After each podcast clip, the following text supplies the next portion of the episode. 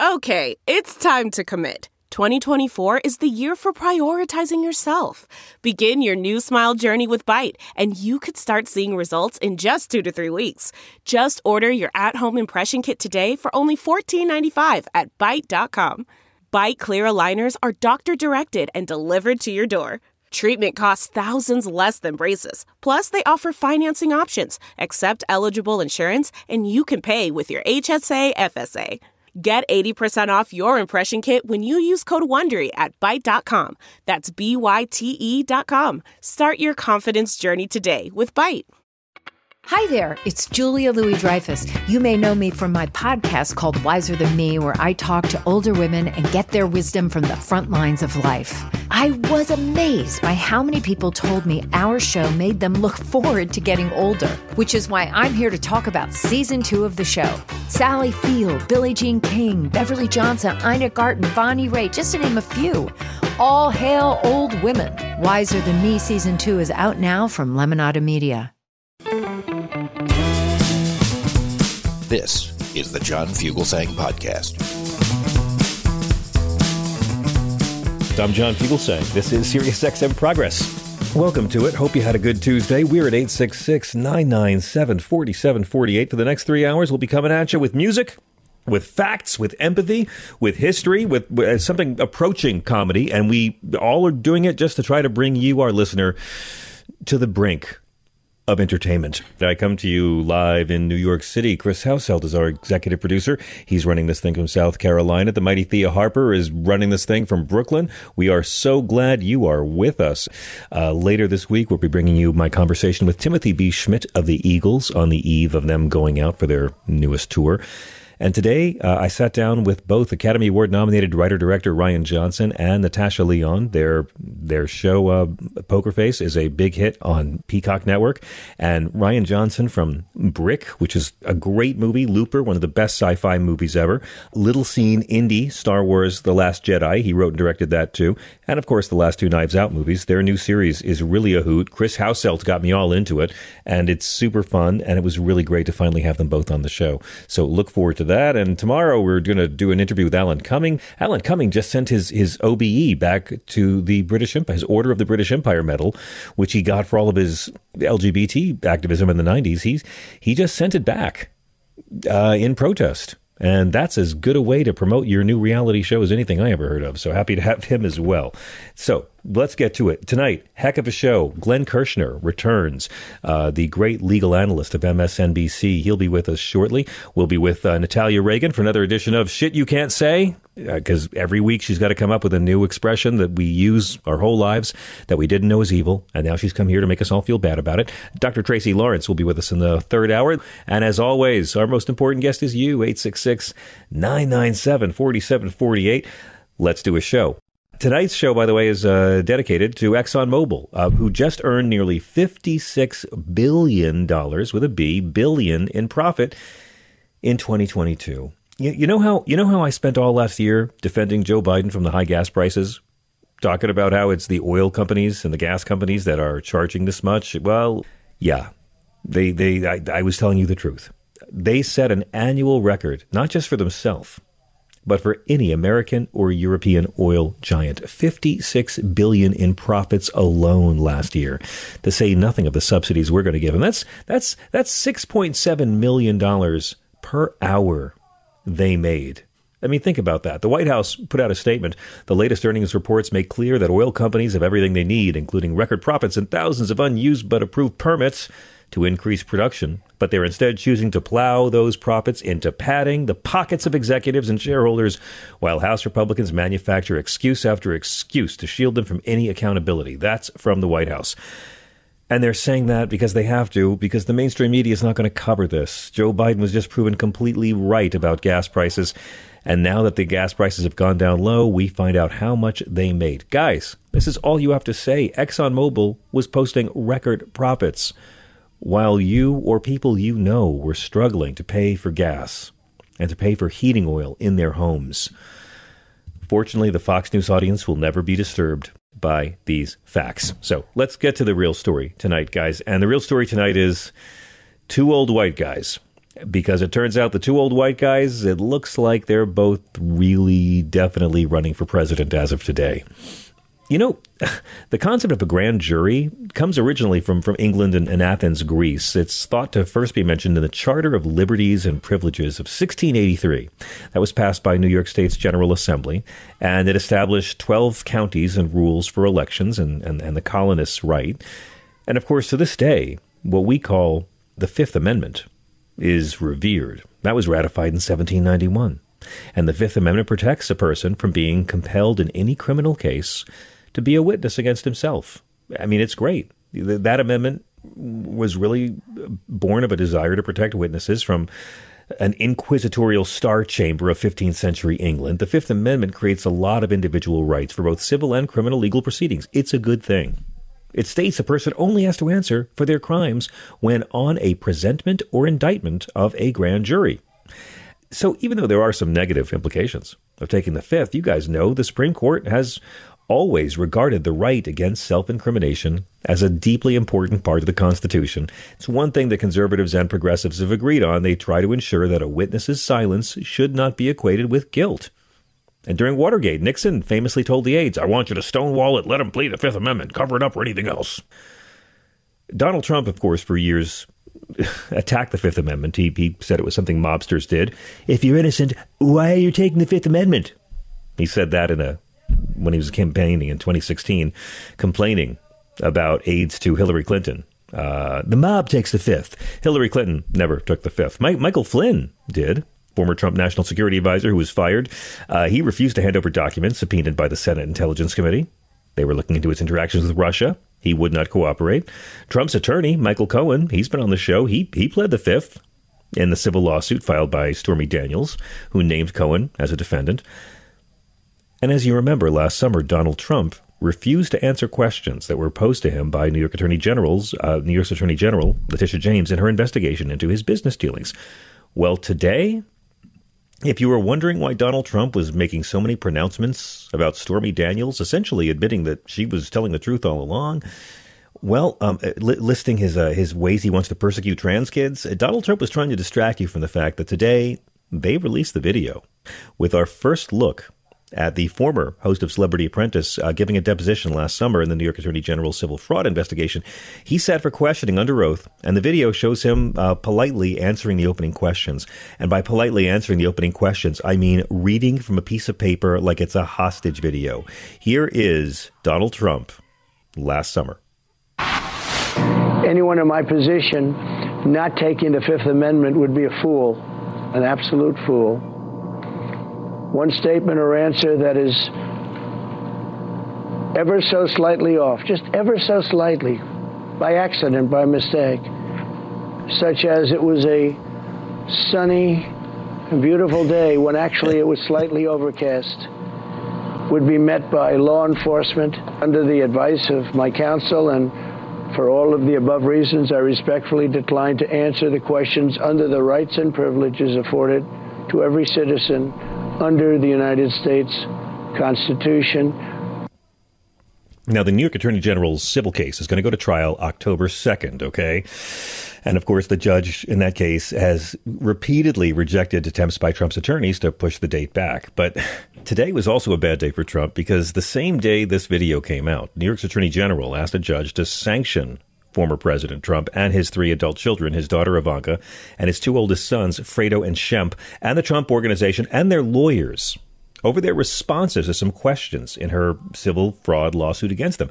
Turns out, turns out that on January 26th, the defendants filed these formal answers where it was what happens in similar lawsuits. They they they denied or claimed to lack sufficient knowledge about dozens of accusations. In other words, they had to turn in their answers to some of her questions in this investigation as their scheme to manipulate the asset values to make themselves seem richer or poorer in order to get banks or insurers to give them a better deal. That was fraud. It's what they've all done. Uh, Ivanka was criticized by James for saying she did not know whether she had personally met with certain bankers or she couldn't confirm the contents of her own emails. Letitia James asked for sanctions today against them. Donald Trump just got sanctioned a million dollars by a judge last week for his frivolous lawsuits. And yesterday, Donald Trump sued Bob Woodward. Do, do you think that's what the MAGA folks want to hear? Oh, Donald Trump, you, you're fighting for us. You sued Bob Woodward. He sued him for being on this show, I think. He's having a rough time, Donald Trump, but he's really running. He's trying to raise money. The NBC News reported he only collected about $9.5 million in the last weeks of 2022.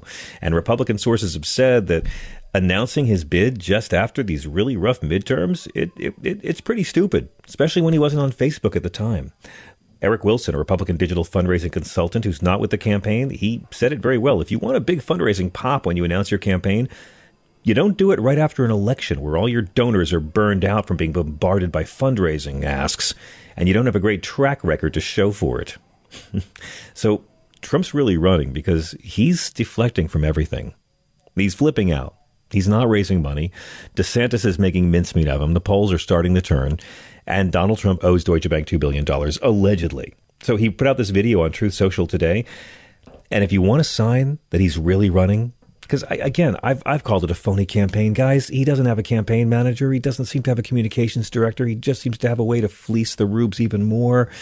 But he's really doing his best impression of Ron DeSantis, and now he has hit upon the hot new Republican idea to get elected: be incredibly cruel and shitty to trans children. That's it. That that that that's how they're going to help you. That's how they're going to make prices go down. They're going to fight inflation by cracking down on transgender rights. Uh, and Donald Trump released this video outlining his new proposals.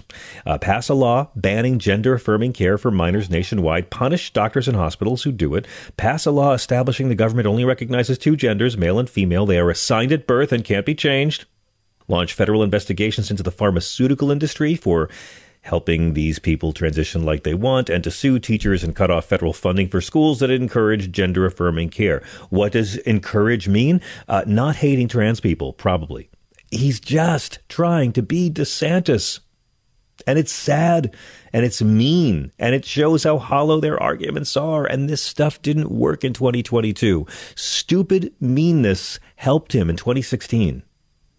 The American Medical Association has warned of the negative mental health impacts these laws, these restrictions would have on transgender kids who have an increased risk of suicide. But this is it, right? Remember last time he ran as very pro LGBT, very marriage equality, much more liberal. Not anymore. Donald Trump is scared, and Donald Trump is really running. Meanwhile, uh, Joe Biden, Joe Biden is 80. He'll be 82 in two years, and Joe Biden is really running. We we talk about it all the time, and I I'm going to ask you guys to call us up and give your opinions on Joe Biden running for reelection. I, I don't have the same problem with it a lot of other people have. I don't mind that he's 82. I, I care about the policies more. I don't mind that he might take a nap now and then to feel fresh and recharged. I, I, I got no problem with that. Paul McCartney's 80, Martin Scorsese's 80. Y- you can do a good job. And again, I cannot state this enough. It's kind of nice having a president we know who isn't worried about his next mistress or his next job. But up in New Hampshire, we mentioned this last night, uh, Democrats don't want Joe Biden to run for reelection. And according to a new University of New Hampshire poll, they're really seriously considering voting against him. And that's really the reason why Joe Biden has been working for the last year to take New Hampshire's importance away in the 2024 nominating process. You know, I mean, obviously, if the election were held today, and New Hampshire was still the first primary, Joe Biden would be really, really vulnerable to a progressive challenger in that state. He only came in fifth in New Hampshire four years ago. I mean, that was the worst he ever did. And what was the state that saved Joe Biden in 2020? It was South Carolina. And that's why they're trying to move South Carolina up to be the first state that goes for it. It's pretty crazy, but two thirds of New Hampshire Democrats don't want Biden to run for a second term. I, I, for me, it's just like, let's see who he's running against. What are the policies? If there's someone better than Biden, go ahead. I'll vote for him or her. Show me who's better. Show me who's more electable. Show me who's not going to get Donald Trump a second term or Ron DeSantis a first term, and I'll hear you out. The DNC is going to vote next month on Joe Biden's proposal to revamp the calendar, but it's the clearest sign yet that Biden really is doing this. It would move New Hampshire to be second, along with Nevada, on February 5th, a year from now. New Hampshire would then have to repeal a state law guaranteeing their spot as the first primary of the country, which the state party leaders have said is not possible. So, what's going to happen? The, the New Hampshire Democrats are saying they're going to have still hold a first in the nation primary, unsanctioned by the DNC, and they won't allocate any delegates. It's already getting ugly over there. But it really seems like South Carolina is excited about this. Again, it was the DNC Southern Caucus that backed this plan this week. Eight members of the DNC Southern Caucus leadership team, that's state party chairs and DNC members from North Carolina down to Texas, they all signed on endorsing Biden's changes, which means South Carolina will be the first in the nation primary. Now, why is Joe Biden doing this? Well, he's saying it's more fair, it's more diverse in South Carolina, and it's completely right. It's a, the voting populace of the Democrats in South Carolina looks like America a lot more than New Hampshire. But that's not why he's doing it. He's doing it because he wants to run for a second term and he's afraid of a more liberal primary challenger. And also, you want another sign that Joe Biden's really running? He announced yesterday he's going to allow the emergency public health declaration to end in May. Now, that was first implemented at the beginning of COVID 19. But now, on May 11th of this year, both the national emergency and the public health emergency declarations will end. You'd think it's a coincidence Biden announces the end of the pandemic emergency order one week before he gives the State of the Union address? He's running for president, guys. He's really doing it. Even though COVID 19 has now become the eighth most common cause of death among children in the United States, even though rural Mississippi led the U.S. in COVID 19 infection rates last week, even though COVID 19 has surpassed pneumonia and the flu to now be the leading respiratory cause of death among children and teenagers, they are going to repeal it. It won't be an emergency anymore. And the White House is planning to end these pandemic related emergency declarations, but for Congresswoman Elise Stefanik and the Republican House, that's not soon enough. Give a listen to uh, someone who went to Harvard and now she's Ivy League Anonymous, playing it as dumb as she can because of you know who. Here is uh, Rep. Stefanik with her chopping block wish list. This week, House Republicans are voting on legislation to restore our constitutional rights and freedoms after two long years of Democrats' COVID 19 power grab policies.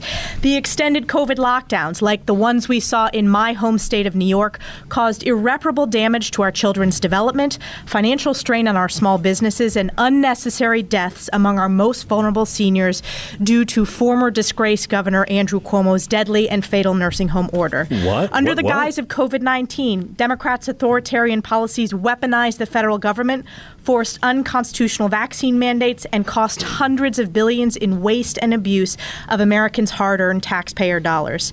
This week, House Republicans will pass a bill that will force the federal government to acknowledge what the American people already know the pandemic is over. In addition, the Freedom for Healthcare Workers Act will end get the, the idea, unconstitutional I wanted to play COVID Elise 19 vaccine mandates that cost our Uh, healthcare workers. Thank you, Chris. I, I, I, I, did we miss anything, Chris, or did we get roughly the idea? Um, you got to go back to work. Everyone be uh, there uh, 7 a.m. sharp with your shovels and pickaxes. There we go. Thank you very much, Chris. Now, here's the funny thing about that because Joe Biden is in New York City today. And, you know, traffic wasn't that bad. I got to say, it didn't get snarled. I, I guess when a president comes to New York City and doesn't keep the motorcade on Fifth Avenue, uh, snarling traffic all through Midtown for hours, it's kind of nice. But he came to the city to announce 292 million in funding for part of the Gateway Tunnel project that's going to build a whole new train tunnel under the Hudson River to New Jersey. This is all thanks to the bipartisan infrastructure law, and it's great. But it's a sign he's running for president. I mean, come on. Am I right? It's a $292 million grant to help complete an early phase of the Hudson Tunnel project. This is very excited. Mayor Eric Adams was with them, and uh, Governor Hochul was there, Governor Murphy of New Jersey, Senator Schumer, Senator Gillibrand, Cory Booker was there, Bob Menendez, every, and this is going to really improve reliability for the 200,000 weekday passengers on Amtrak and on New Jersey Transit. Biden said this is one of the biggest, most consequential projects in the country. But we finally have the money and we're going to get it done. I promise we're going to get it done. This is all part of Rail Week. You know, he's in Baltimore on Monday to talk about the infrastructure to replace their 150 year old tunnel there. He's running. And this really represents what could be lost if the Republican Party gets power and starts implementing their spending cuts. This construction in New York is going to result in 72,000 jobs according to the White House. It's going to renovate a tunnel from 1910 that's already carrying 200,000 humans every week below the river between Jersey and Manhattan. It's going to finally do it. 70,000 plus good paying jobs to ensure 200,000 commuters have safe underground transportation. And Elise Stefanik wasn't there because she voted no on the bill.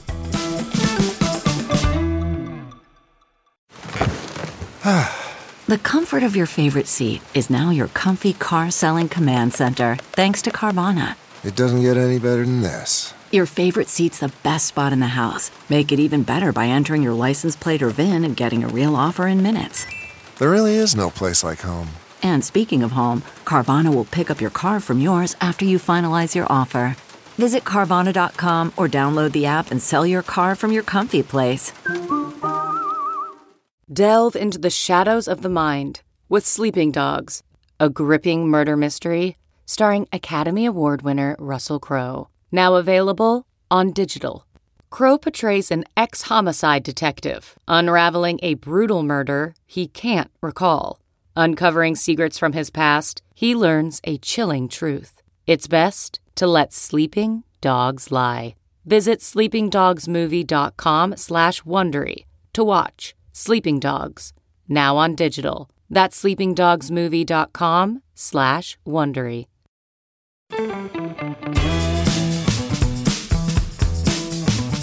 I'm John Fugelsang this is SiriusXM Progress. No former U.S. president has ever taken the Fifth Amendment, and Donald Trump has set the record and then broken it 400 times. I'm so glad to have Glenn Kirschner here at times like this. Mr. Kirschner is a former federal prosecutor with 30 years of trial experience. He served in the U.S. Attorney's Office for the District of Columbia for 24 years, rose to the position of Chief of the Homicide Section. You lot might know him as an excellent and in demand NBC and MSNBC legal analyst and host of the video and podcast show Justice Matters. If you don't subscribe to Justice Matters, take a moment. If you're driving, please pull over to the side, download it right now, start subscribing. Thank me later. You can support Glenn at patreon.com slash Glenn Kirschner. What a great pleasure to welcome Mr. Kirschner back to SiriusXM. Hello. John, my pleasure. Great to be with you. So good to see you, sir. Thank you for staying up late. Obviously, the news that Donald Trump took the Fifth Amendment 400 times is nothing new, but both the release of the video and the timing of the release of the video. I mean, today, on the same day that Tish James asks a judge to impose further sanctions on the family for falsified answers to a survey, it does sort of seem that this uh, investigation and the attendant battle are just beginning to heat up. You know, it has felt like the noose has been tightening around Donald Trump for a very long time. And then somehow he always seems to avoid accountability. So, you know, I am still somebody who believes that his time in the barrel, to borrow a phrase, is coming. The only question that I have, John, is which jurisdiction will be the first to indict him because I'm telling you, I, I am not a high roller. One dollar is my betting limit, but I would bet a buck that within the coming months, Donald Trump will find himself criminally indicted. I will take that bet. I think he will, and I will bet that it's Fani Willis who will be the first, based on the fact that she talked about um, imminent indictments and used the plural. That to me seemed like a tell. Maybe I'm reading too much into it. No, she is a very serious, determined prosecutor. You know, I don't know her personally, but everything I've seen about the way she's gone about investigating the Georgia state election crimes of Donald Trump and his criminal associates has impressed me. When she met with resistance from these scared little boys, I, I hesitate to call them men, people like Mike Flynn and Rudy yes. Giuliani and Lindsey Graham, they desperately did not want to testify about the election crimes of Donald Trump. They ran to court. Please, judge, don't make me testify in Fani Willis's special mm-hmm. grand jury. And Fani Willis beat the pants out of off of every last one of them, including Lindsey Graham, who went all the way up to the Supreme Court. And every court told these three, no, go into the grand jury and testify. It's anybody's guess as to what they said once they went in there. I suspect some of them pleaded the Fifth Amendment. But, you know, she put 75 reluctant witnesses before the special grand jury. And as we now know, the special grand jury authored a report. Now, in mm-hmm. reality, the prosecutors authored the report based on the evidence that was developed in the special grand jury. They present the report to the special grand jury, and that special grand jury undoubtedly approved the report. So when she stood up in court earlier this or last week, I guess it was, and she said to the judge in a very clear eyed fashion, this report can't be released publicly yet because there are defendants, multiple, and she emphasized that a number of times. There are defendants coming we have to honor and respect their right to a fair trial. Mm-hmm. And um, my charging decisions are, quote, imminent. I don't think she is casual or cavalier with her words. And that's why I agree with you. I think the first uh, indictment out of the blocks will be Fani Willis in Georgia. Can I just take a moment, Glenn, to speak from a place of deep sincerity and just commend you, not just for how you choose to direct your talents in service of this community and this country, but your ability to keep intact the details of so many different criminal investigations of Donald Trump at the same time. I watch you do these interviews and you you you have to be so mentally agile to shift from talking about Fani Willis to talking about the Letitia James investigation, to talking about Alvin Bragg, which we'll get to, to talking about the documents at Mar-a-Lago, to talking about the E. Jean Carroll case. It just keeps going on and on, and I somehow believe there there will be more, won't there? There, there will, um, and you know the the Tish James. Um, case. Obviously, it's not a surprise. We had heard the reporting previously about Donald Trump pleading the fifth uh, 400 times. We got to see him do it. And it really was not fun to watch. I'm not going to no, say it was ugly. It was I'm not going to get snarky, but yeah, it, it was it was really sad to watch. But you know, people should know that the Fifth Amendment means different things depending on the forum in which you invoke it somebody who invokes their Fifth Amendment right against self incrimination, and believe me, that is a constitutional right I embrace, and I will fight for everybody's right to prevent Amen. the government from compelling you to incriminate yourself. If we didn't have that Fifth Amendment protection, well, then the law enforcement could beat confessions out of exactly. us. So I don't mock it. I don't belittle it. I don't like when people say only mobsters invoke it. It's a right we all have and we should cherish, especially when it seems like this Supreme Court is determined to take some of our constitutional rights away from ding, us. So ding. we need to hold fast to it.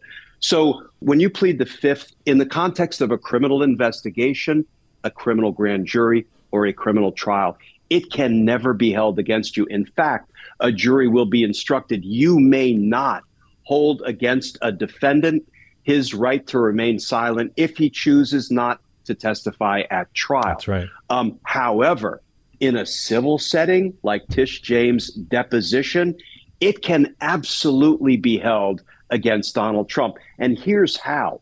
If this case ever goes to trial, the, the case against Donald Trump and his spawn, I don't know that it will. I have a feeling it will end up settling somehow. But if it right. goes to trial, the jury will be instructed, ladies and gentlemen, you're going to watch a videotape. You're going to see the respondent, which is what you call the defendant in a civil proceeding ordinarily. Yes. You're going to see the respondent, Donald Trump, plead the fifth 400 times. You may use that against him, and here's how you can draw negative inferences against his legal position, and you can conclude that the reason he pled the fifth is because the truthful answer, if he were to give it, would have sunk his case. I'm taking yep. liberties with the judge's instructions, but it can be held against him. And I think the fact that he pled the fifth 400 times all but guarantees he will lose this trial when and if this thing goes to trial. Brilliantly put, Glenn. Again, I, I agree with you. I cherish the Fifth Amendment and people's right to avoid self incrimination while also saying he's the first president to ever do it. and that alone is significant.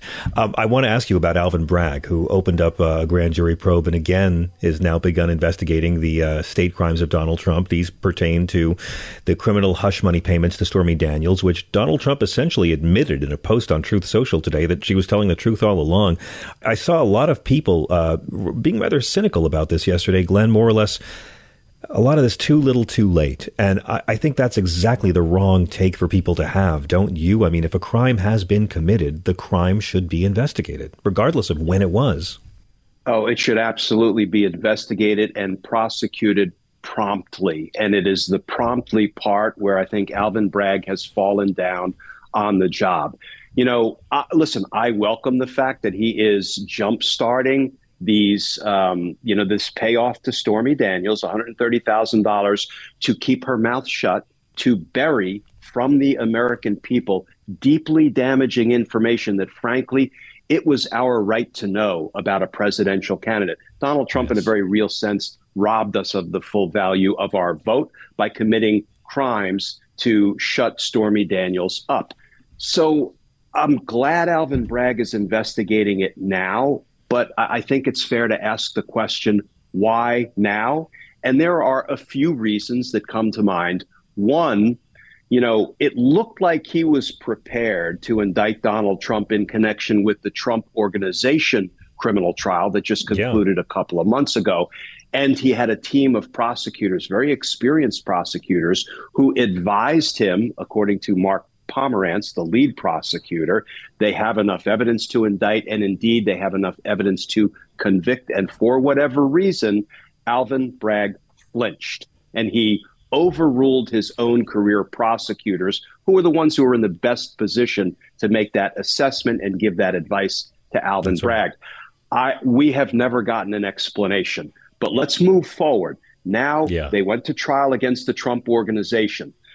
I have a feeling that maybe they shook the tree a little bit and some incriminating evidence fell out that Alvin Bragg can now exploit in his investigation of Donald Trump. A second reason is some of the witnesses that testified at the Trump org trial for the prosecution may very well be some of the same witnesses who would have to testify against Donald Trump personally in a future uh. criminal trial. So the prosecutors got to kick the tires, so to speak, of those witnesses, see how they withstood cross examination. Maybe they're feeling more comfortable having to sponsor them again at trial in the future against the former president. Third reason, you know, in the intervening months, Donald Trump's tax returns have been were released first to Congress Good and point. then to the public. And I have a feeling they probably saw that the $130,000 was taken as a business expense unlawfully. That's tax fraud. That also, I think, provides additional evidence that might give Bragg a comfort level. And then I think two other reasons that are not all that honorable, in my opinion, but I'm going to spit them out anyway. Please. One, Bragg might be feeling the pressure of Fani Willis being a fellow state uh, prosecutor, district mm-hmm. attorney. Maybe he doesn't want to be shown up. Maybe uh-huh. he doesn't, you know, want her to steal the entire spotlight because it looks like her prosecution of Donald Trump is, to use her word, imminent. So now maybe he's feeling a little bit more emboldened. And then the last thing is we heard that Pomerantz is writing a book or is actually That's has right. published a book and that book will soon, you know, be in the public square. And what if that book, you know, makes clear that there was more than enough evidence to indict and successfully prosecute That's Donald right. Trump? Then Alvin Bragg is really going to have egg on his face. So all of a sudden, on the eve of Pomerantz's book release, Alvin Bragg is saying, wait a minute, wait a minute, I got to get back in yeah. the Donald Trump prosecution business. And, and by the way, another possibility, just Alvin Bragg is on Twitter and was able to read the devastating things people were saying about him every day for months for not pursuing that case. Can I just ask you some very, very dumb questions about the Stormy Daniels case? Just a, just a baseline that people need to understand. Um, if Donald Trump paid a woman to not say she had an affair with him so it would help him win a presidential election and didn't report that expense, that is what constitutes the campaign finance violation election because he was spending money to win an election just to buy silence. You have campaign finance crimes. You have uh, tax fraud, without a doubt. And one of the things that is so bothersome to me, if I can engage in gross understatement right now, I'm going to stick yeah. with bothersome. there have been federal tax crimes that we've seen in the harsh light of day. Think about when the Trump organization and Allen Weisselberg were both convicted, one at trial, one pleaded guilty to a 15 year long criminal scheme to defraud in the first degree. That's the technical charge. It is basically a tax fraud scheme. Well, when you commit state tax fraud, for which Weisselberg and the Trump org were convicted, you absolutely commit federal tax fraud as well. Why has there been complete radio silence from the Department of Justice on these easily provable federal tax crimes. That's yeah. something I have no answer for. Yeah, I, well, we have a lot of silence from the DOJ that a lot of people are wondering about and waiting for very patiently. Well, one last question about this. You know, Donald Trump has said that he he never paid her, and then he admitted he did pay her, and then we found out his name was on the check, and then we found out he tried to write it off after Michael Cohen went to jail for it. But Glenn, am I correct in saying, because I've had this debate with a few folks, that Donald Trump's official position remains that he never had the affair with her, although he does admit now the payments because the check has been revealed. As far as I can understand his official position, in light of, in, spite of what he might have said on Truth Social, in the courtroom, he still denied the affair. He's just a, to to believe Donald Trump on this. I do. Do you have to believe that he didn't have the affair, but acknowledge he paid her anyway? I mean, I, I can't keep track of the facts, Glenn. Yeah, well, that's because we don't get a lot of facts um, from Donald Trump. Um, but you know, the affair is almost beside the point. The affair is Indeed, what we would refer to as motive evidence. And here's there's one thing that people might not know: prosecutors are forever trying to prove motive in court. Why? Because jurors are human beings. They want to know not only that a crime was committed, but they want to know why the yes. crime was committed. And if you can give jurors powerful motive evidence, they're more likely to believe the evidence of guilt. They're more likely to convict. But motive is not an element of a crime. We never have to prove motive. And the affair or not, that's right. motive evidence. It's the payoff and the that's fraudulent right. uh, entries on the tax returns. That's the crime. Now, right. I think, you know, we can probably agree that he had sex with that woman Stormy Daniels, and it doesn't really matter doesn't whether matter, he admits right. to it or not. He committed tax fraud and campaign finance. That's the crimes. beautiful part of it, Glenn, that he might have committed tax fraud and didn't even have sex in the process. That's that we have to believe in the angels of hope. I would be most remiss if I if I didn't uh, bring up a great uh, tweet you had Donald Trump's deranged rants on his third rate social media platform signal he knows what's coming, but what message has DOJ sent by declining to hold him accountable for more than two years after he launched an insurrection to retain power? That was January 27th, he wrote that, and I have to agree, I can't really complain with Facebook's choice to let him back on. No one's charged him with anything. Yeah, that, that's what so upsets me. I still, we've all heard the, the saying, justice delayed is justice denied. And I don't think any but anybody can plausibly dispute that justice has been delayed. I hope it's not entirely denied. But the message that has been sent by the Department of Justice, and it pains me every time I criticize my former professional home because I have so many friends and former colleagues who are still there doing the hard work of the American people, but I've got to call it the way I see it. The message that has been sent is when the next aspiring dictator wants to overthrow our government. The Department of Justice has announced loudly and clearly if you do that, you will have more than two years and counting to plot your next move. That mm. is an abdication of DOJ's responsibility to timely attack the attempted violent overthrow of our government by the leader of our government, Again, none of this, you know, people ask me to explain it, and I say, I can't explain the inexplicable. Glenn, before I let you go, I just want to ask I'm sure, you know, you have your own feelings about the footage that was revealed this week of the Memphis Police Department. For a long time, we hoped that police body cams would stop this, but at least, um, even though the cops seem very certain they can wear body cams and commit these kind of crimes and not face any kind of penalty, it, it doesn't seem to have been a deterrent, at least not in this case. I don't really have a lot of optimism in the president bringing up any new police reform measures in a State of the Union in a week. There's no time for it, and it probably isn't going to poll that well for Democrats. But do you have any hope that we could see any kind of nationwide police reform in our life? Only if we come to the understanding that you can't train hate out of a human being. You can't train somebody not to be a bully as an officer if they're a bully in their lives. You can't train prejudice, xenophobia, homophobia, misogyny, hate of all things other. You can't train that out of people. This is not a training issue.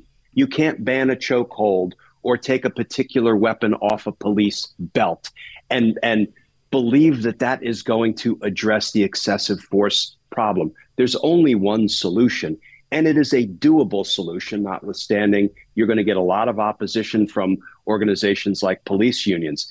It is extreme vetting of the people who seek to, to wear a badge on their chest and put a gun on their hip and have the authority to order me and you and everybody else out of our car onto the ground, have the authority to arrest us.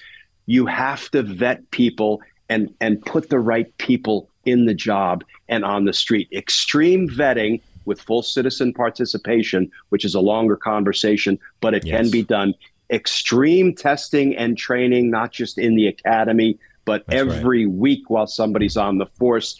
And that also with full citizen participation because the people being policed need to have a say. Thank you know, you. John, we can vote for our city councilman and our mayor and our governor and our officials that we send to Washington. And those people have some impact on our lives. They can pass laws that then impact our lives, but not as directly as police officers impact our lives Amen. every day. But we don't get to vote them in.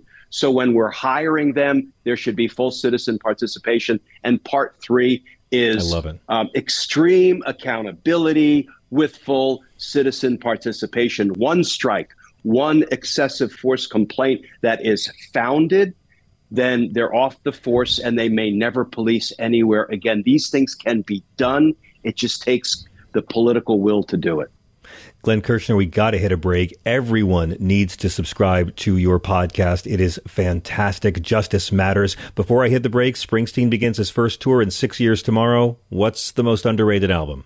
I read your I read your Tunnel of Love tweet. What's the best most underrated Springsteen album?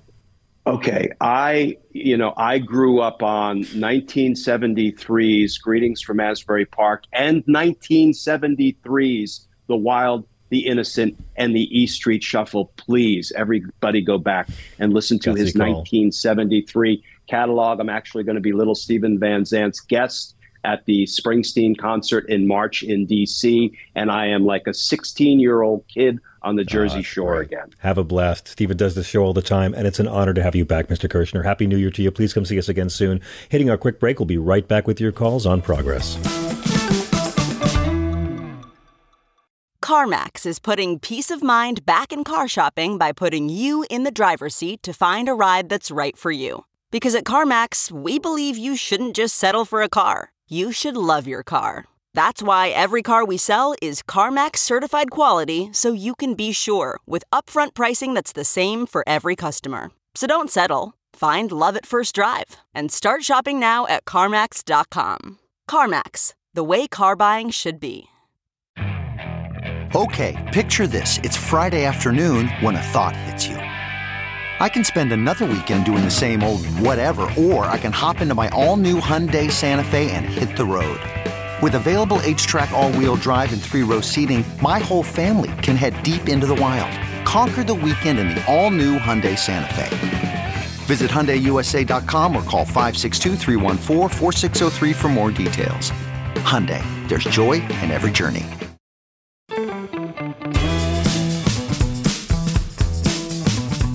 I'm John Fugelsang. This is Sirius XM Progress. We're at 866 997 4748. Going to be taking your calls all night long, and I'll be thanking you profusely for your patience on hold. Right now, however, just news in uh, former South Carolina Governor Nikki Haley, Donald Trump's uh, UN ambassador, will formally announce she is running for president and will seek the Republican nomination for her party's 2024 ticket. Nikki Haley, whose greatest achievement was after a racist massacre with an AR 15 in her state, getting everyone to talk about the Confederate flag and not talking about AR 15s. She is running for vice president. And I'm sorry, convince me otherwise. She is running for president, but she's really running to have Trump or DeSantis pick her as a running mate. Mark my words. I'm not ready to bet who will be the nominee of the party next year, but I'm willing to bet right now Nikki Haley will be the running mate. It is time once again to welcome back the great Natalia Reagan, anthropologist, primatologist, actor, writer, host, comedian, sidekick to Neil deGrasse Tyson on Star Talk. one time dancing McNugget on TV. We are always happy to have a great scientist and comedian with us. And every time she comes in here, she lets us know which expressions we've all gotten used to saying here around the liberal compound that are now verboten. That's right. It's time for another installment of The Bane of Liberals Everywhere. Shit you can't say. Natalia, welcome back to Sirius XM. Thank you so much. we have to get like the deadly, like, oh no, what what gentle colloquialism of my youth are you going to pollute now for me? What what have I been saying that's made me a monster since childhood? You are just the the worst, man. And and I'm, uh, I'm here to yeah, just to school everybody and then let folks know. I'm just give you the tools to make the decisions whether you want to keep saying these horrendous things or not. You've but had some really good ones too. What is tonight? Yeah, we've had we've had some good ones that are like, yeah, let's just throw that one out. But there are some questionable ones. And this is one that, because it has a very interesting past, it might not need to be, you know, doesn't need to be thrown out baby with the bathwater style, but we should at least acknowledge its past. It Okay. is eeny, meeny, miny, mo. Ooh, yeah. Yes. That, That one's got a counting- history, doesn't it? Rhyme. Mm-hmm. Now, eeny, meeny, miny, mo. Catch a tiger by the toe. If he hollers, let him go. Eeny, meeny, miny, mo. That's something you might have heard in the schoolyard growing up. Now, even that hedges on animal abuse. Why are we Yes, catching a enough. tiger? I don't advise this as a science expert, by the way. Don't, I don't, advise grabbing it by the toe. I've, I've never No. advised that to children. toe, tail, head. Just don't touch the tiger. However, uh, this rhyme has a very long history, and it, it's not the origin story is is there's multiple different origin stories that we're still not able to completely pinpoint. But there's so many versions and variations. But there was a book that came out in 1888 uh, that had a eight different versions with the word tiger being replaced by the N word. And it's something that was said uh, for years. And even there was a song by Bert Fitzgibbons in 1906 that used that particular term in his song. Uh, it was done, you know, said by school children for years and until it was kind of phased out. And it was such a widely accepted uh, verse using that replaced word. Uh, all 50 states had a version because there were That's right. multiple different versions. It wasn't just well, ne- one. Negro was big too, wasn't it? The catching Negro by his toe was used uh, Yes. in many in But- many of the instances. hmm And so these are things that we we can't run from. There are a ton of different variations on the rhyme that um I have I can go through that are some. Eh, Forgive my uh, ability or inability to, to say this, but this was in 1850. It was written that there was one called Hana Man, and it's Hana Man Mona Mike Barcelona Bona Strike Hair Wear Frown Vanac Harako Warako Weewo Whack. It's one of them. So it sounds like a warm up like- exercise. It sounds like Dr. Seuss's brief uh, uh, uh, beat poetry racist period. Yeah, I, I Yeah. A Wow. psilocybin trip, uh, Seussian type poem. I, I'm I'm into it, but also what? But there's I mean, versions I, I, uh, all I over remember the world. hearing like I remember hearing like catch an N word by his toe. If he hollers, make him pay twenty dollars every day. Like it seems Yeah. like colloquially over across the countryside, people would just put their own variations on it. But generally, it was always to some degree a measure of what slave owners would do if they caught a runaway slave. Exactly. And there's even uh, talk that one of the ways they would pick or to purchase a slave, they would grab their toe, and if they they hollered, they would not purchase. I mean, it's it's it's a really despicable uh, history. That one of the things that we well, we should talk about it. It's it's one of those things where rather than running from it, face it, and then you can make the decision. Do you want to keep saying this, or do you want to just flip a coin rather than doing eeny meeny miny mo? And even more, uh, even recently, a flight attendant was um, great I trouble because Southwest. Yes. Yes. Yeah, because an uh, yeah, an African American passenger was trying to pick a seat, and basically she did eeny meeny miny mo, but not with the N word, but still they took it as some sort of racial um, slur or at least some derogatory uh, meaning behind her choosing that rhyme to pick a seat. I mean, I've also heard, of course, this this nursery rhyme, which is often just gibberish, right? But it's been all across the world. Like there's German versions of it, there's Dutch versions of it, uh, British versions of it. Scotland would say "Zinty Tinty Henry Mothery, Bumful Entry over Dover." They'll all have their own variations, but consistently, there with all the dozens of different versions in the U.S. it was always Oh, the about worst. this same thing. It wasn't the poem wasn't racist in other societies. Australia, Australia. I saw it there, which is Really? not not surprising. Yeah. Yeah, so uh, yeah, New Zealand was not, but New- Australia had the um the N word instead of tiger, which I was not fully shocked by. But still, uh, the U.S. it was widespread. All 50 states had a version, and uh, yeah, so it's something that it speaks high, uh, it speaks a lot about our country. I mean, I'm not surprised. I mean, in the same day that you know, it's it's ironic we're talking about it this as Nikki Haley is announcing she wants to run for president. I mean, it's yeah, you're right. I mean, so so wh- where where do we where do we come down on this? Because obviously we've all been raised with this nicer, watered down version, catch a tiger by the toe. I mean, obviously, I guess it seems best to not go with the nicer, watered down, sanitized thing we've been raised with and just try to get people to drop it for its history. I guess. Yeah. I mean, there there would be some who'd say, "Hey, this was not a problem in Scotland, not a problem in Germany. Why can't we still say it?" But well, let's come up with our own. Let's come up with something better. I mean, come on, like let's smoke a bowl or three. And John, you and me, let's just sit down, get some bongos out, and just go to town and and create our own our own version that makes absolutely no sense. You know? Wow. Wow. I, think I, I got to say, it's always a pleasure to learn how sinister children's nursery rhymes can be. But this one, Ooh, even I had heard about before. Well, if you want to get real crazy, let's talk grim fairy tales. We'll, we'll get on that that track one day. And ooh, yeah, they're, they're really grim. Mm-hmm. I'd, I'd, I'd, love to. By the way, I wanted to ask you about this other story that that, that I had just heard about. That uh, I, I don't even know what to do with this. Um, Yale has decided to honor this nine year old girl because um, she was trying to rid her town of the spotted lanternfly, like so many here in New York. They yes. tell you to kill them right away. And oh, this yeah. is a nine year old girl who was trying to to help her community. Her name's Bobby. I'm going to let you set up this story because I I I just can't believe it. Yeah, it's uh, it's very impressive. This young lady, nine years old, uh, Bobby Wilson learned right? about this. Yeah, Bobby Wilson learned about this this invasive species, uh, which I'm very impressed that she was like, I'm on top of it, and so she was on a mission to eradicate it and and help protect the tree species in her neighborhood. So she came up with her own solution. It was water dish uh, dish soap and um, apple cider vinegar and was mm-hmm. spraying lantern flies around her neighborhood. And a neighbor called it in to the cops saying there was suspicious behavior.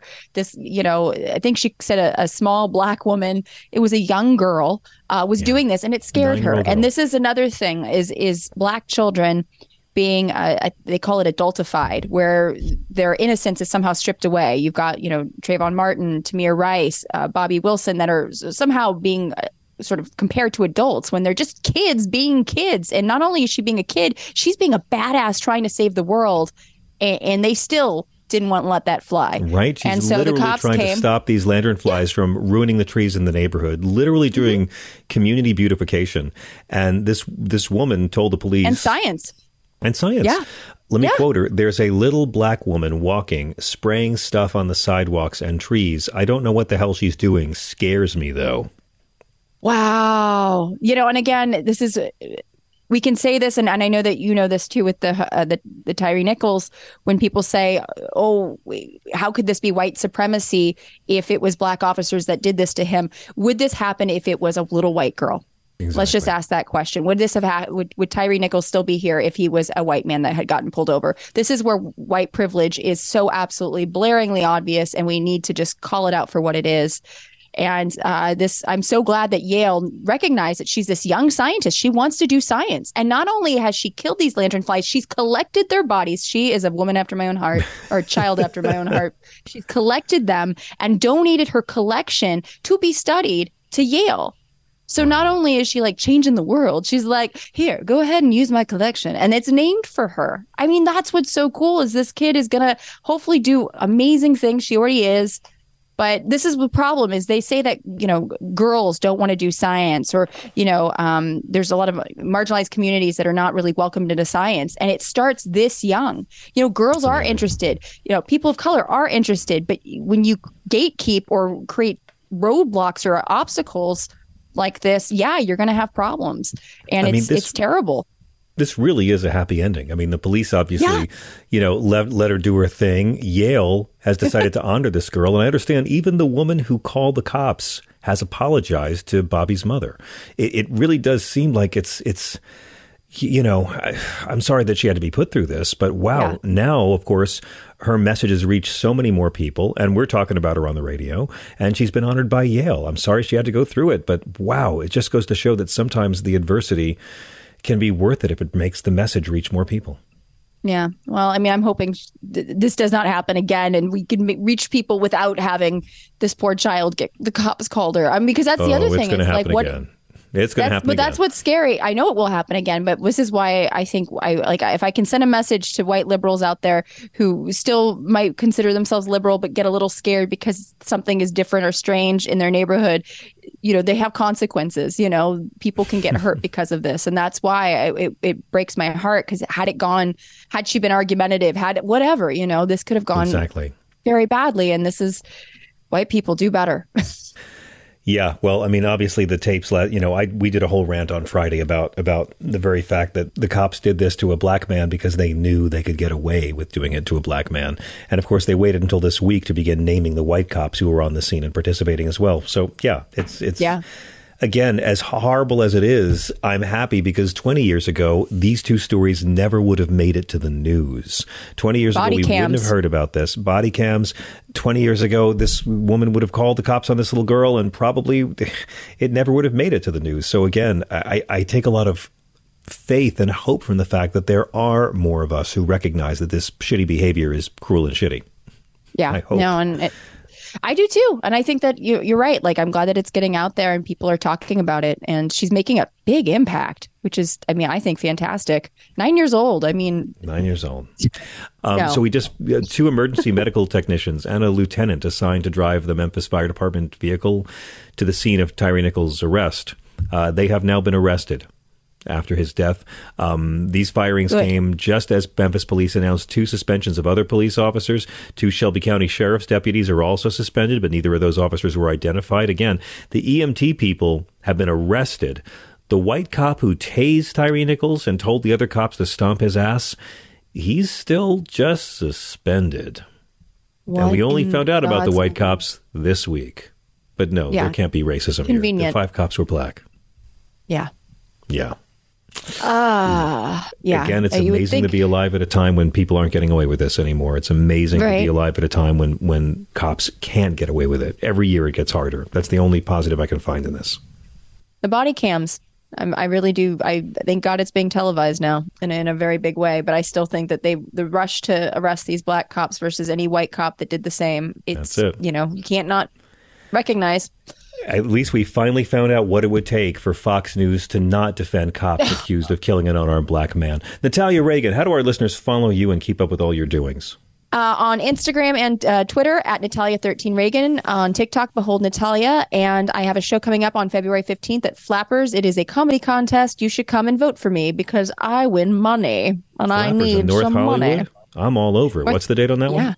February 15th at 8 p.m. It's Uncle Clyde's Comedy Contest, and there's $10 promotional tickets Come still on available. down. Thank you, Natalia. Quick break, then we're back with your calls. This is Sirius XM Progress up till midnight. Okay, picture this. It's Friday afternoon when a thought hits you. I can spend another weekend doing the same old whatever, or I can hop into my all new Hyundai Santa Fe and hit the road. With available H track, all wheel drive, and three row seating, my whole family can head deep into the wild. Conquer the weekend in the all new Hyundai Santa Fe. Visit HyundaiUSA.com or call 562-314-4603 for more details. Hyundai, there's joy in every journey. This episode is brought to you by Philo. Do you love TV? Do you love saving money? Then Philo is your solution. Philo has shows, movies, and live TV for just $25 a month. You can even try it for free with their seven day free trial. No contracts, no commitments, no hassles, just a better way to watch TV. Never miss a minute of shows like the hit docuseries Where is Wendy Williams or classics such as Friends. If you can't get enough TV, then there's no better way to watch. Philo has more than 70 channels like BET, MTV, and AMC.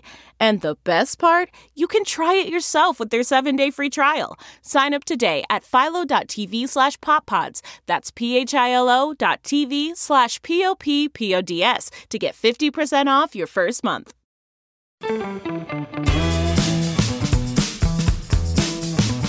So the Biden administration is going to say that the pandemic is no longer a public health emergency, and we can debate about that. COVID is the eighth leading killer of children in this country and the number one respiratory killer of children and teens. But while they're going to drop that public health emergency, they're now considering declaring a new public health emergency to help free up resources to help women access abortion care. This is really interesting. Um, a lot of activists and uh, uh lawmakers are urging HHS and the White House to take some kind of steps in response to the overturning of Roe v. Wade. So, Health and Human Services Secretary Xavier uh, Becerra was talking about there are discussions on a wide range of measures that we can take to try to protect certain people's rights.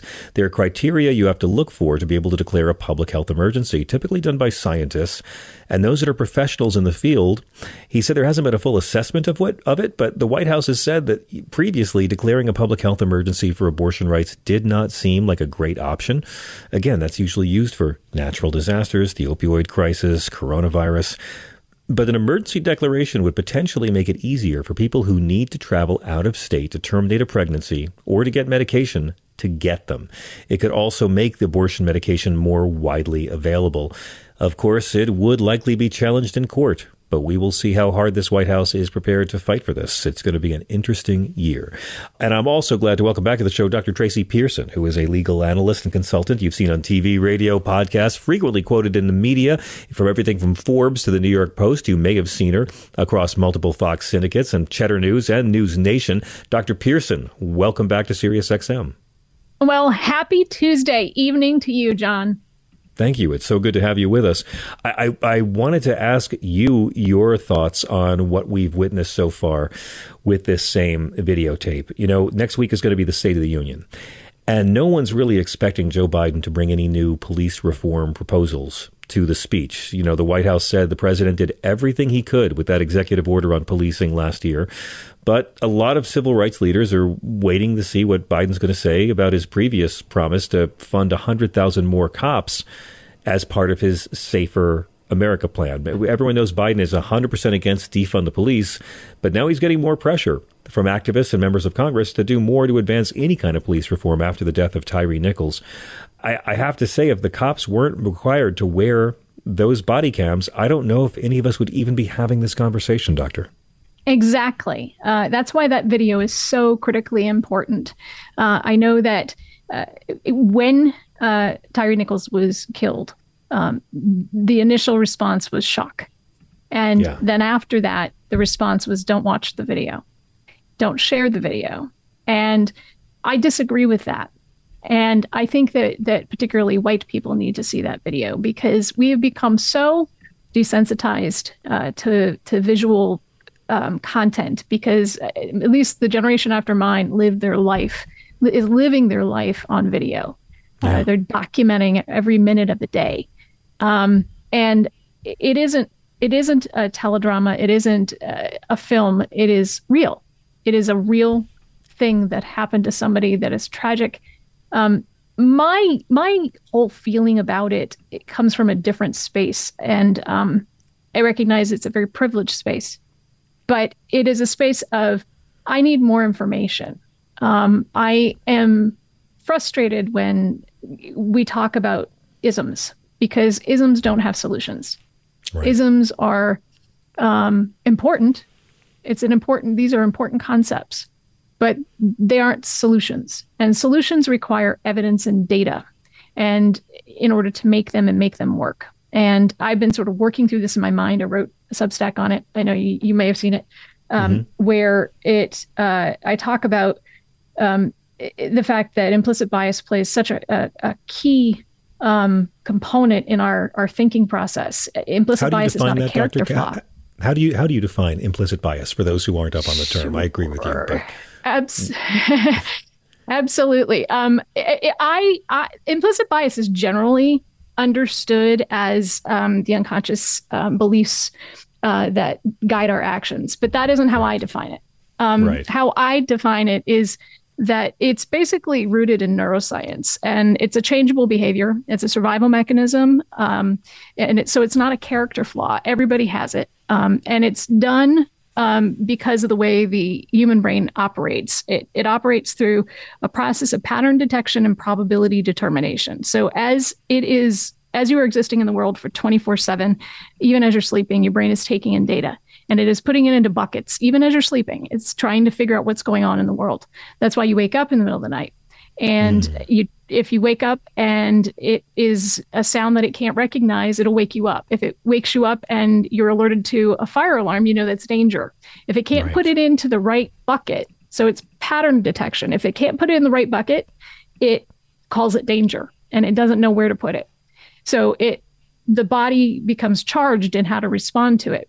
So pattern detection and probability determination. What is it and how do I react to it? What's the likelihood it's going to kill me? That's really what it comes down to.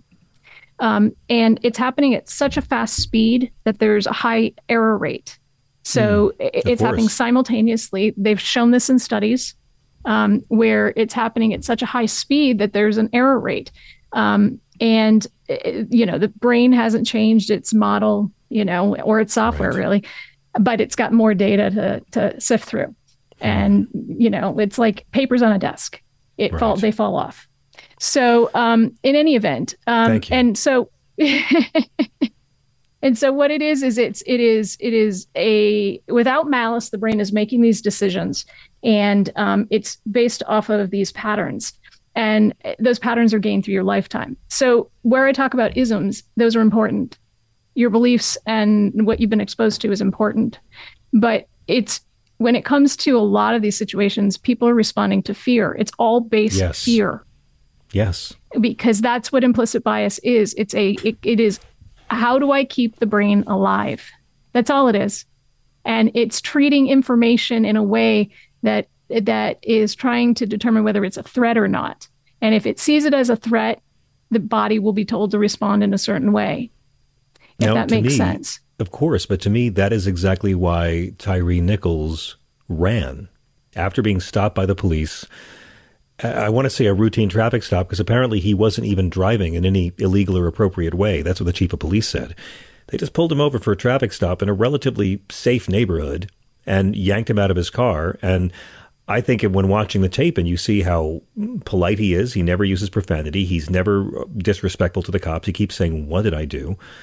I, I think there's a reasonable expectation that he did fear for his safety or his life. And that was what prompted him to get up and run. And tragically, that is what prompted these cops to go and do the job on him, as they say.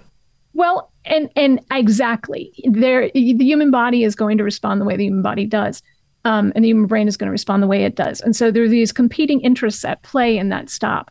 But I can't say that because I don't know what preceded the stop. I'm not in any way suggesting that Mr. Nichols did anything wrong or deserved anything that happened to him. In no way am I saying that. But I don't know what preceded it. So I don't know if the police officers were responding to fear. Right. I don't know if they were responding to, and and I'm not in any way suggesting this. So I want to take it out of the Tyre Nichols context. Well, they're they're they're men. It, Let's assume they're men. Let's assume they're responding to fear. But go on. Well, so I want to take it out of this context because I don't want anybody to say that I'm I'm making I'm making this allegation. Uh, we'll take Joe, and Joe is driving down the street, and somebody thinks that car is uh, the car they saw parked outside their girlfriend's house, and she cheated on him. And so they see the car and they pull him right. over, and they're going to get him. Right. That could be a circumstance. I'm not saying that happened. Or it could be that the car was d- going down the street and they passed the, the unmarked vehicle that's that right. person passed the unmarked vehicle, and the officers perceived that as being uh, a road rage, disrespect, forgetting they were in an unmarked car, um, and and took off after the person, or maybe they just have poor uh, Im, uh, impulse control, and that can Clearly. be a result. Well, that can be a result of of the the fear mechanism because it, it's the reasoning part of your brain and the emotional part of your brain and these pathways. And when these repeated stressors happen, um, they weaken the ability of the reasoning part of your brain to shut down that emotional part of your brain. So, in other words, I got this. This isn't like that. Sit down, be quiet. Um, don't hit that person. That's right. your reasoning part of your brain. The emotional side is screaming, hit the person, hit the person, we're in danger. And so those two things are competing. And when those pathways are, are stressed beyond measure, they stop communicating effectively. And studies have shown that repeated exposure to stressors will make those pathways not suitable for communicating. So it gets harder and harder for the reasoning part of your brain to shut down the emotional part of your brain. And so when when we think about these situations, um, what what I think about is police officers do a job. They chose to do a job. That job requires them to get exposed to all sorts of things. And the job that the way it's set up is not conducive to taking care of their brain. Just like right. football is not conducive to taking care of the player's brain. You're and right so I think that I'm not coming to law enforcement's defense. My my sort of no, but I think umbrella- you're actually I, I, think you're actually analyzing. It. I'm sorry because I, I I saw those men and I thought they were men who were in various states of fear and anxiety. Yeah. None of them were confident. No one was in charge.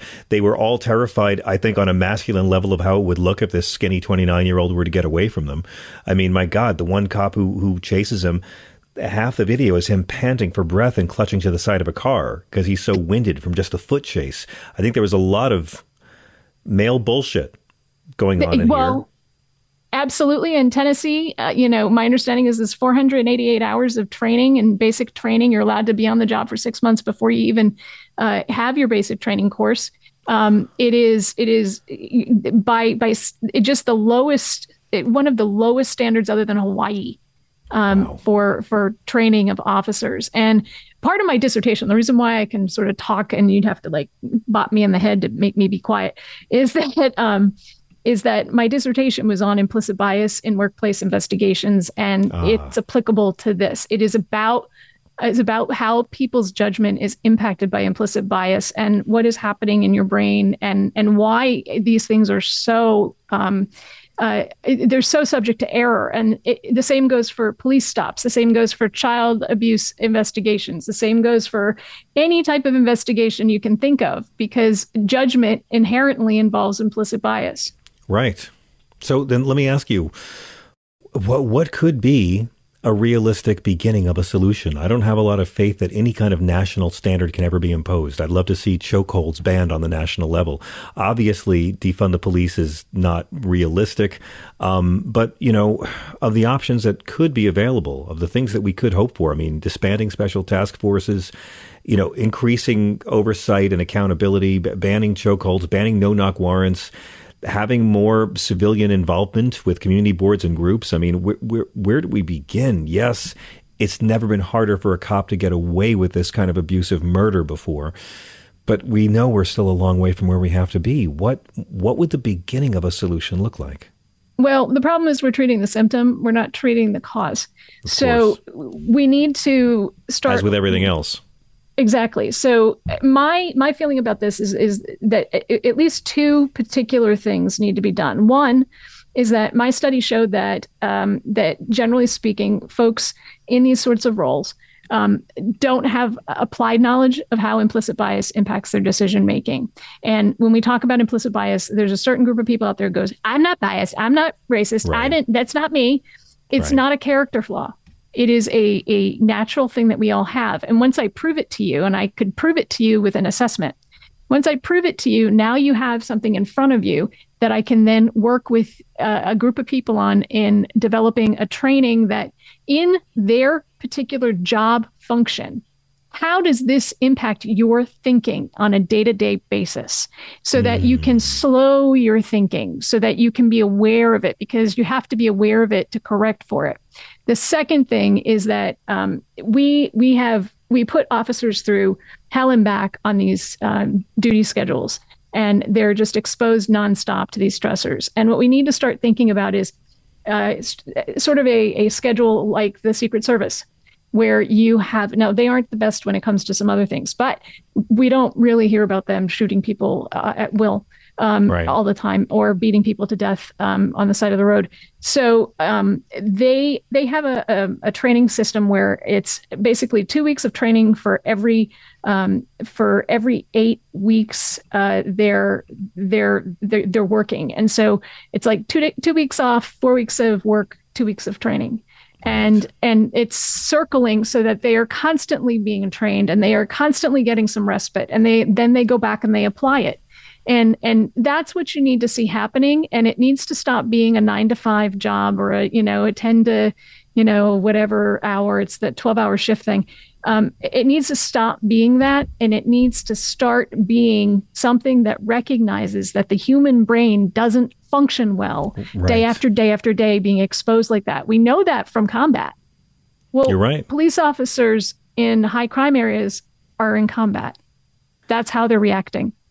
And again, I have no idea what precipitated this. And so I'm being utterly cautious because I, I don't know if it was they perceived fear and th- or whether they had fear, they perceived something that caused fear, or whether they were just being just assholes.